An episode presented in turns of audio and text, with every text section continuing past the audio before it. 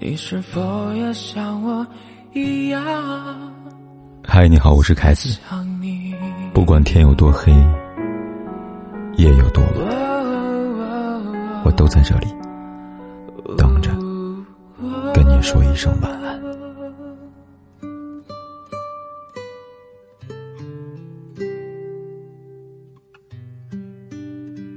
王菲的《我愿意》头一句唱到：“思念是一种很玄的东西。”如影随形，无声又无息的出现在心底。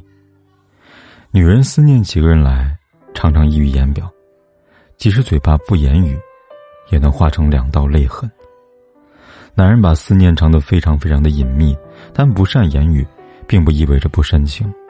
当男人疯狂的想念一个人的时候，不是频繁联系，而是“难”这个字拆开来，一个是甜，一个是力。古代男人要卖力的耕田以养家糊口，现在男人大多不用下地了，更多体现的是一份担当，行动由思想决定。如果一个男人只说不做，找各种理由、各种借口，逃避推脱，那么再多甜言蜜语，也是没有诚心的。当男人对一个女人有浓浓情感的时候，他会想通过自己的奋斗，尽最大努力给她最好的，每天都能开开心心、心满意足的。看了条新闻，一个男子遭遇车祸，下半身被死死卡住。接受救援时，妻子打来电话，男人对救援人员说：“嘘，先别说话，我老婆给我打电话了，她怀孕了。”挂完电话之后，救援继续，他又恳请救治员说：“轻点，这都是钱啊，我媳妇马上要生了，我得管呀。”记挂一个人，可以如此的不管不顾自己。弗洛姆说：“爱一个人并不只是一种情感，它也是一种决定、一种判断、一种承诺。它不一定浪漫，但一定会有责任感；它不一定挣大钱，但一定有上进心；它也许没有什么野心，但总想给你更好的生活。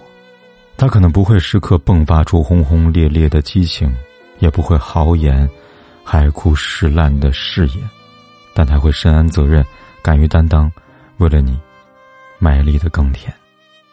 歌手艾拉曾说：“如果一个男人问你在干嘛，就表示我想你了。”男人往往含蓄内敛，即使不会直白的说出“我想你”，但在语言间处处的流淌着他的思念。一九二六年，鲁迅去厦门，与妻子徐广平分开。鲁迅在写给妻子的信中，总是非常详细的描述他的生活。今天牙齿不好了。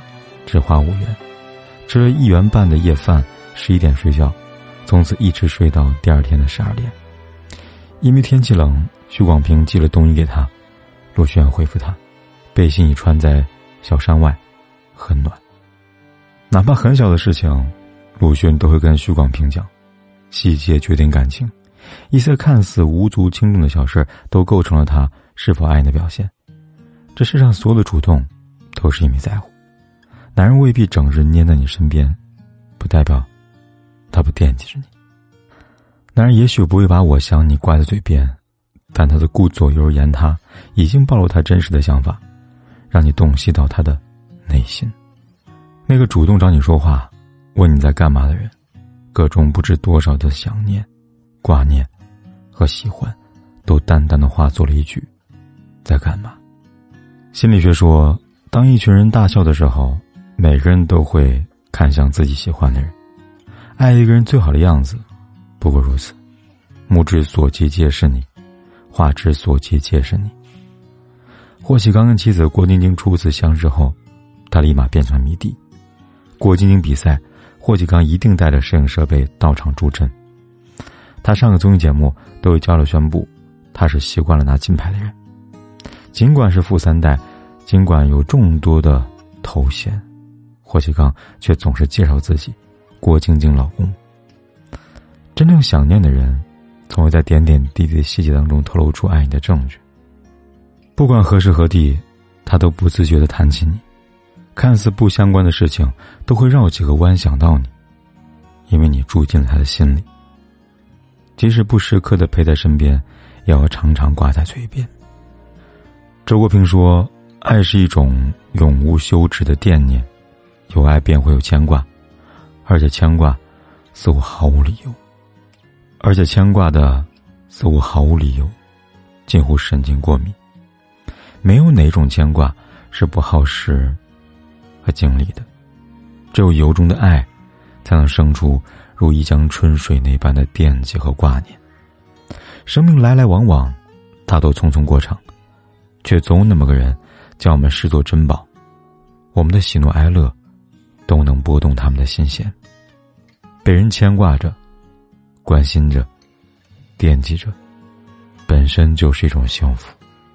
这份情谊，这个人，记得都要好好的珍惜。白天黑夜兜兜转转，一如往常，早就习惯。走下你的舞台，是我异想天开。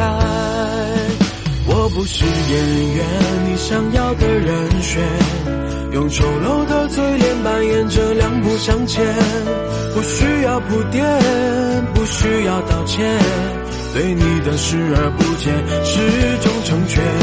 我不是演员，你想要的主演，有感桥段配合你澎湃出演，无所谓考验，无所谓欺骗，随剧情上演，我们的名场面。